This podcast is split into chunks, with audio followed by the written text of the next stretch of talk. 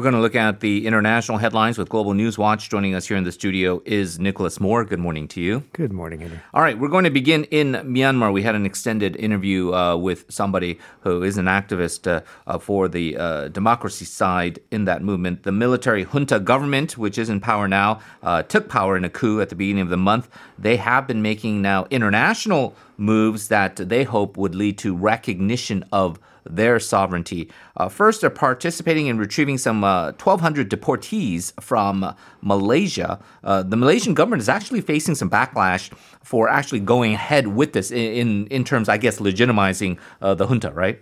That's right. And in face of a court deferment, they were supposed to wait until the Kuala Lumpur uh, heard uh, another another time uh, this case on Wednesday, but they went ahead and deported 1,086 refugees. Uh, they were bussed in from around the country and loaded onto three of Myanmar's Navy ships before that hearing could come to pass. A lawyer from Amnesty International and another rights group, Asylum Access, says that both of those groups were shocked by the suddenness of this move and that the timing and ignoring of the court order raises more questions on the motives of the parties involved. Amnesty's Malaysia director had warned against sending these at risk people, including minorities, back to an unstable situation in their home country. Malaysia's immigration director general, however, defended the actions, claiming there were no Rohingya people or asylum seekers involved and that everyone on the ships came voluntarily. Mm, okay. So, definitely some skepticism there. Uh, another front to this uh, internationalization of the junta's efforts, uh, the uh, newly appointed foreign minister of Myanmar now has flown out to Thailand to confer with officials uh, from that country as well as Indonesia. Indonesia is trying to take the lead in trying to mediate some kind of agreement uh, with. Um, pro democracy activists and this uh, military uh, government. But uh, we can safely say the demonstrators are at the very least, skeptical about the whole process. Mm, that's right. Uh, this trip to Bangkok is the first foreign trip by an official from the military government. And after meeting the foreign ministers from both countries, uh, he will also see Prime Minister Prayut Chan-o-cha. The prime minister himself took power in a military coup as a former army chief, and he says Thailand is just offering unofficial support to another ASEAN country. But there are two bigger problems with Indonesia. Uh, first of all, sources initially reported that the country would send election monitors to Myanmar for an election to be held on the military's timeline, which would most likely come sometime next year. Now, a foreign ministry spokesperson says they are not backing any election being held by the military. Mm. Secondly, the foreign minister was supposed to actually come visit Myanmar, which again would be, quote, tantamount to recognizing the military junta, says the Future Nation Alliance activist group. But that plan has also been canceled. ASEAN's general soft line towards this crisis, I would say, has been in contrast to the continued condemnation coming from the G7, especially the US. Right. So they're in their own backyard. Uh, they're probably not trying to rock the boat too much, but as you say, it really goes counter to what a lot of uh, people who've been outraged by the situation and calling for a little bit more of a stronger pressure to be put on uh, have been uh, disappointed by. Turning on to uh, other news now, Nicholas, the Director General of the International Atomic Energy Agency held uh, intensive consultations with Iran over the weekend to maintain access for its inspectors. Now, Iran previously, previously said that they're going to halt all snap inspections starting on Tuesday. Right, they're up against a deadline here. Iran maintains, as always, that it does not have any secretive nuclear weapons development program, despite forcing the Atomic Energy Organization of Iran to breach the 2015 nuclear accord and enrich uranium further. Low enriched uranium is, of course, suitable for energy production, but once it, once it reaches 90% enrichment, weapons can be quickly made then with the right technology.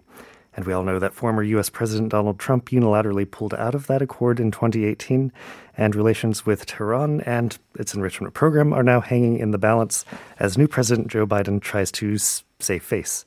Mr. Biden wants Iran to voluntarily go back into compliance with the accord before talking about sanctions, but Iran insists that sanctions must be dropped first. Now, inspectors will have to follow some concessions, like not being able to actually see recorded footage from nuclear sites. And in the US, uh, Biden's facing some pressure from House Republicans on the Homeland Security Committee, who are warning Biden that appeasing Iran on sanctions would, quote, remove US power and not effectuate change in Iran, saying that, quote, the U.S. cannot afford to be perceived as weak or wavering on these important national security threats. Well, speaking of Biden and his continued diplomacy, uh, he held his first bilateral meeting with Canada's Prime Minister Justin Trudeau. Uh, the two leaders met along with top aides virtually and stressed the need for cooperation in this post Trump era. Hmm. Biden and Trudeau seem to fully agree on the goal of addressing climate change together, for one, and helping each other achieve zero car- carbon emissions by 2050. Uh, Mr. Trudeau said, quote, Thank you again for stepping up in such a big way on tackling climate change. U.S. leadership has been sorely missed over the past years. They also declared their intentions to work together on the global pandemic, but according to one anonymous Canadian official, the U.S. did not offer to help supply vaccines to Canada, which is currently taking shipments from Europe. Apparently, America says it has a supply shortage. Trudeau was the first foreign leader to congratulate Biden on his November election win, but Biden might have made some tension between them early on in office by denying funding for the Keystone XL pipeline project between Alberta and Nebraska and promoting his Buy American campaign. But they are definitely on the same page when it comes to China, with Biden promising to work together until two Canadians who are being held by China can safely come back. He says, quote, human beings are not bartering chips. Right. So there will be some disagreements on the margins and certain policies, but uh, I think overall we can see a bit more of a cooperative tone between Biden and Trudeau than let's say, uh, the predecessor and uh, some of the tensions that uh, had existed between the two countries and the two leaders. Let's turn to our final story. Really shocking and sad news. Uh, the uh, legendary golfer Tiger Woods now recovering from major lower leg surgery after his car was involved in a rollover car- crash early Tuesday morning. Uh, this was another setback for the golfer who had been struggling to make a return to the sport after numerous uh, back surgeries to relieve chronic pain. Hmm.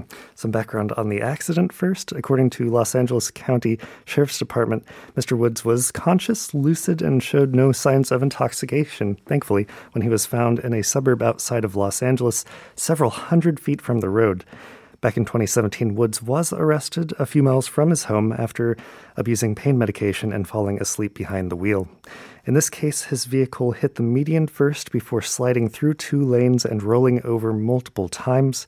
There were no signs that Woods had applied brakes, and a neighbor was actually the one to make the 911 call. The first deputy on the scene recalled that he sometimes catches speeders going 80 miles per hour in the 45 mile per hour zone around this curve. And Woods' orthopedic surgeon has detailed the injury, saying there were multiple open fractures in Woods' lower right leg with bone fragments that required stabilization. And so a rod was inserted into his tibia, which is his front lower leg shin bone, and some screws were installed in his ankle. So now, of course, it is far too early to say how long the 45 year old's recovery will take, and even if he will once again be able to make a return to the sport. But well wishes have been pouring in on social media, including from the PGA Tour Commissioner and golf legends Phil Mickelson and Jack Nicklaus. Yeah, so this is uh, certainly a sad story. Uh, it really in stark contrast to uh, the previous accidents they had, and obviously the the big scandals and uh, controversies that ensued with his marriage and all of those other uh, more sordid allegations. Uh, this time around, really an outpouring of sympathy and everybody just wanting him to recover and hopefully, um, although it does look more and more like a long shot, eventually make a return to the sport. All right, uh, Nicholas, as always, thank you very much for joining us. Appreciate it. Uh, we hope you have a good weekend, and we will talk to you next week. All right. Thank you, Henry.